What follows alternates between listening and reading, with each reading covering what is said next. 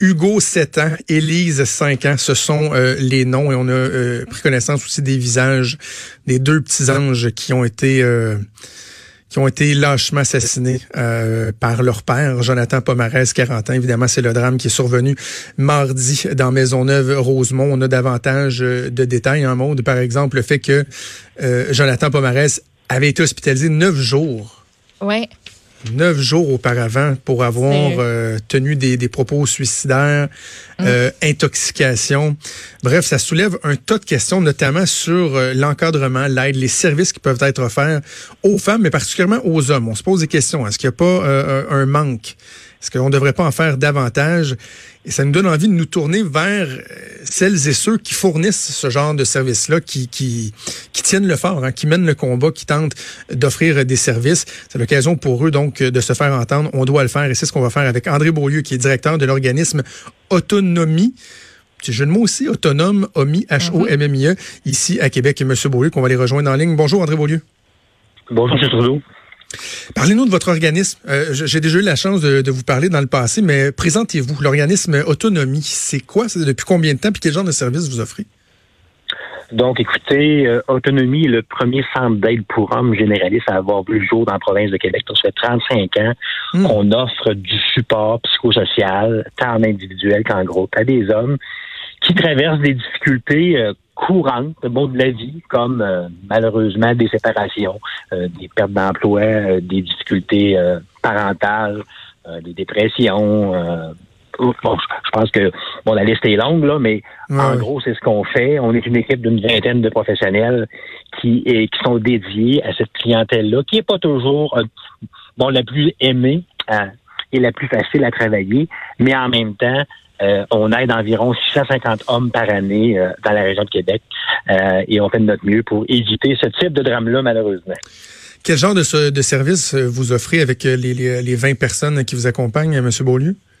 Donc, évidemment, on a un, service bon d'accueil, donc accueil en personne euh, du mardi au jeudi entre 14h et 19h. On prend le temps d'évaluer ce qui se passe euh, pour la personne qui se présente euh, chez nous, qui est souvent bon, référée par le réseau public de santé, à peu près 50% et à peu près 20% de la clientèle nous est référée par l'univers de la justice. et suite à ça, dans le fond, l'offre de, l'offre de service, c'est soit d'avoir un support individuel pour un certain temps, évidemment, ou avoir accès à certains groupes. Donc, on a plusieurs types de groupes, entre autres pour les hommes en rupture, pour la gestion des émotions, euh, pour les problèmes d'estime de soi, des difficultés euh, euh, au, au, niveau parental, soit pour les hommes qui ont été victimes d'abus sexuels dans l'enfance. Donc, vous voyez, c'est quand même relativement varié, ça dépend de ce que les gens ont besoin. et c'est ce qu'on fait là au quotidien.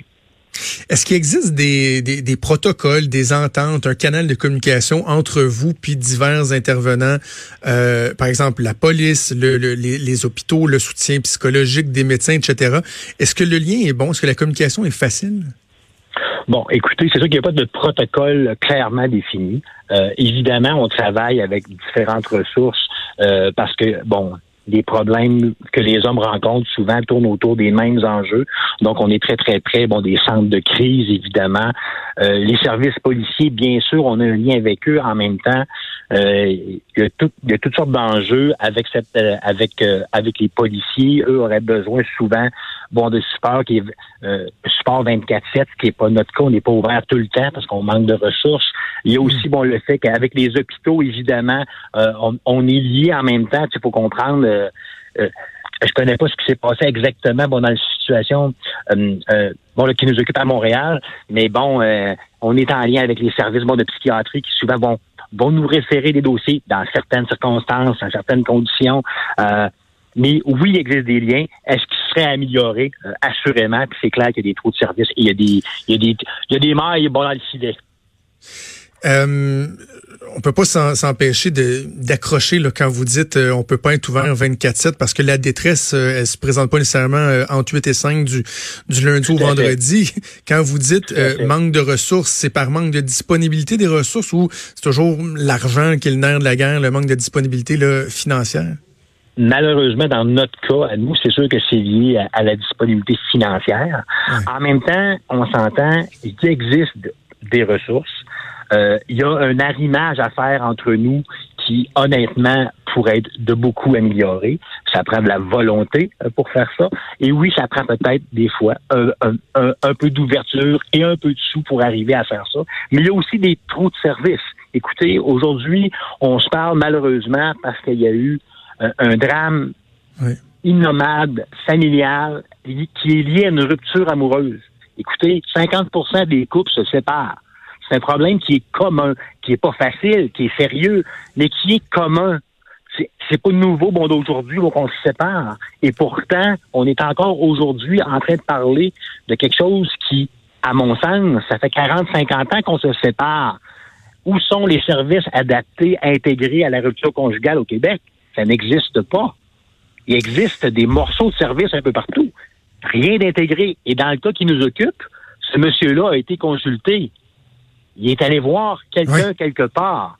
On lui a offert sûrement quelque chose. Quoi exactement? Je le sais pas. En même temps, un jour, il est ressorti de là avec quoi? Quel support?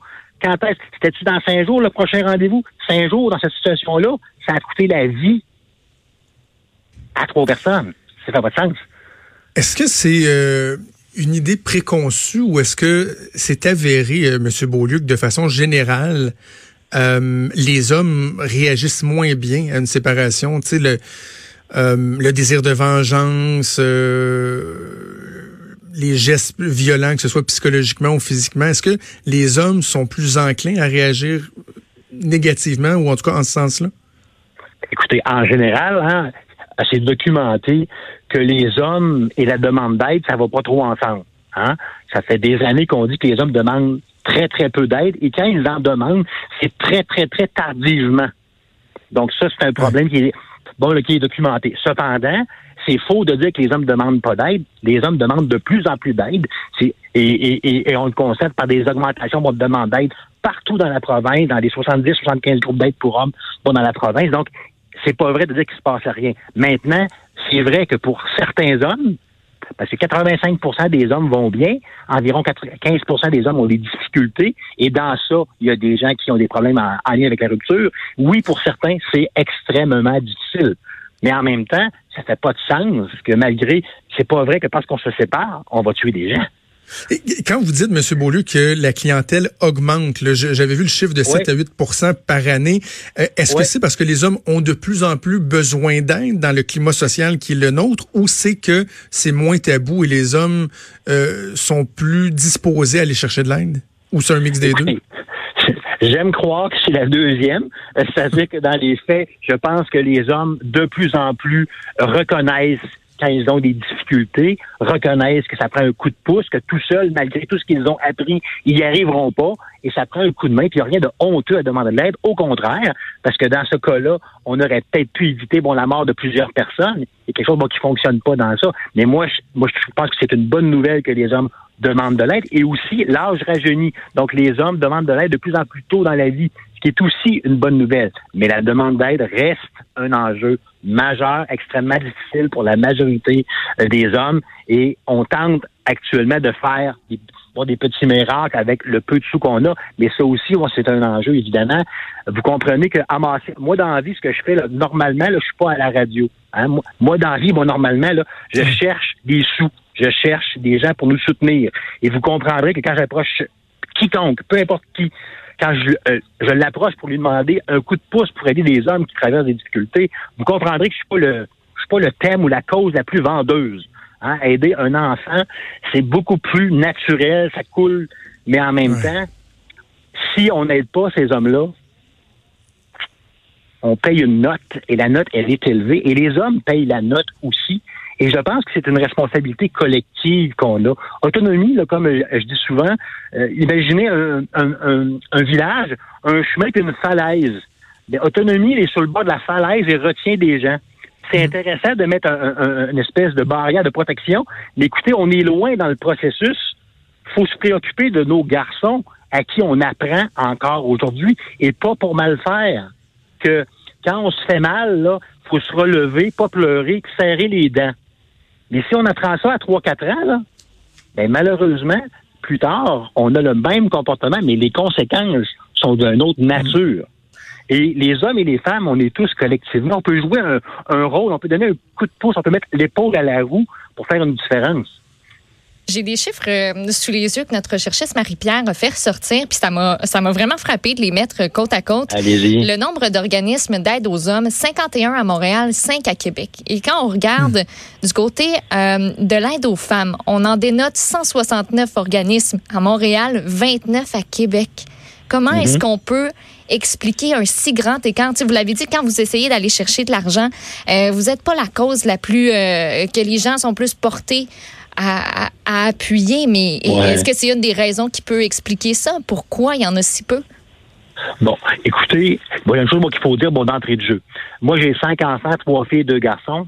Très, très heureux que mes filles se au monde au Québec en ce moment, même si tout n'est pas gagné euh, pour les femmes. Il existe des ressources d'aide qui sont euh, développées pour les femmes et les filles depuis 50 ans, et c'est une excellente nouvelle. On est sensibilisé à ça. Ça tombe sur le sens. Il n'y a personne qui remet ça en cause. Maintenant, le, le, le, les services pour les hommes, pour les garçons, ça existe. On travaille depuis 40 ans. Euh, ça commence vraiment à émerger. Je pense que ça s'en vient. Mais oui, il y a du travail à faire. Il y a des préjugés à faire tomber. Mais en même temps, moi, moi comme je dis toujours, aider les femmes, aider les hommes, ça aide tout le monde. Quand on aide un homme, on aide sa femme, sa famille, son employeur. Mm. Et je pense que il faut arrêter de voir le sexe. Un être humain en difficulté, doit avoir de l'aide et, si possible, adapter à, sa, un peu à sa façon, à sa réalité. Parce que comme vous le savez, un homme prendra pas rendez-vous à deux heures après-midi, un mercredi, pour aller consulter son psy. Il ne demandera pas à son boss un congé pour ça. Pourquoi? Parce qu'il va avoir l'air d'un gars qui n'est pas capable de gérer ses affaires. Il veut pas perdre la face devant son boss. Une femme va faire ça et elle n'y voit pas de problème. Le gars, il voit un problème, lui, avec ça. Donc, quand il consulte, là, c'est à 7 heures le soir, à 8 heures le soir. Et si les services ferment à 4 h 30, ben, on a un problème. Hmm? Donc, c'est un exemple, là, mais il y en a plein. Euh, Monsieur Beaulieu, est-ce que je je sais pas si c'est délicat là, comme, comme, comme approche que je vais vous dire, mais est-ce qu'on ne devrait pas dire aux hommes, passer le message que euh, le fait d'avoir des, des, des pensées noires, d'avoir des mauvaises idées, ça se peut?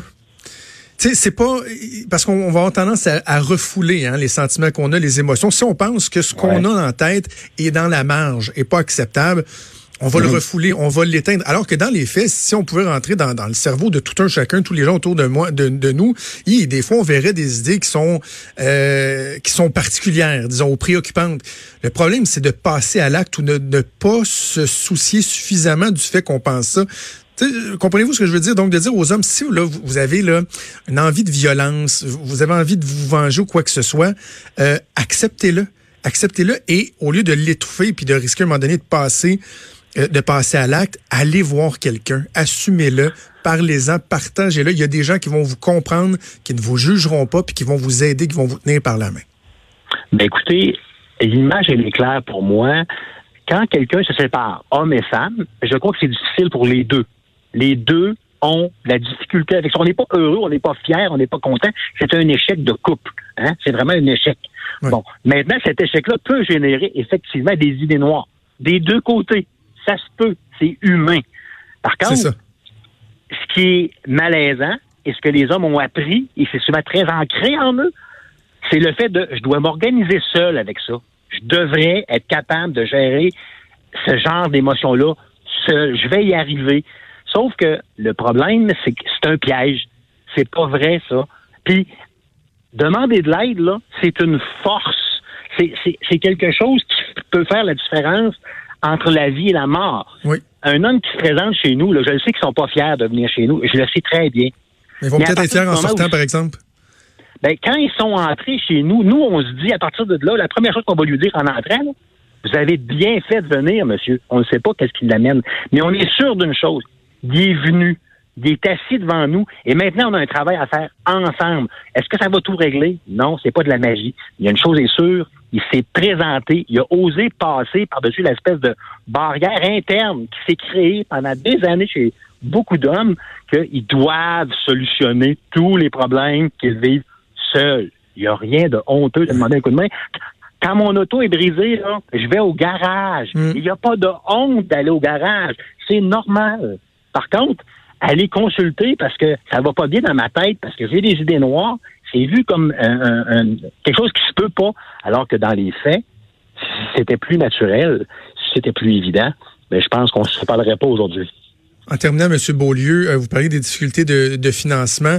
Euh, j'imagine que euh, on peut vous aider si c'est pas le gouvernement, monsieur, madame, tout le monde. Il y a moyen de vous faire des dons. Comment qu'on on peut procéder? Bon, c'est sûr que sur le site Internet, il y a un endroit pour faire des dons. Tous les dons sont bienvenus, évidemment. Ça peut même être des dons anonymes.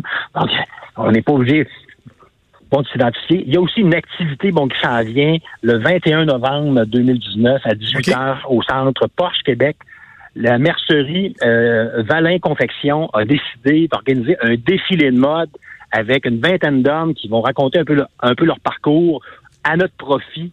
100% euh, des dons euh, des, euh, des billets seront remis à l'organisme. C'est 100 dollars bon du billet. On, peut aller sur le site internet là homme à l'honneur.porchequebec.com et pour avoir les détails. Homme à l'honneur, ben, je trouve ça bien intéressant. Moi peut-être peut-être être là, M. Beaulieu. Ben, ça, me ça, nous fait plaisir, puis dites-vous une chose, là. Des fois, ça fait, on a de la difficulté à l'idée de, on va aider des hommes. Dites-vous une chose, quand vous aidez un homme, là, vous aidez sa famille, sa femme, ses enfants, vous aidez tout le monde. Homme à l'honneur, donc vous l'avez dit pour euh, mais pour les hommes qui, qui, qui ont besoin d'aide, euh, votre site internet autonomie a u t o n h o m m i e.org, les numéros de téléphone 88 648 6480 ou le 1855 648 64 64. Il y a évidemment toujours la ligne 1866 appel 1866 277 35 53. André Beaulieu, directeur de l'organisme Autonomie. Merci, merci de nous avoir parlé. Un grand merci à vous.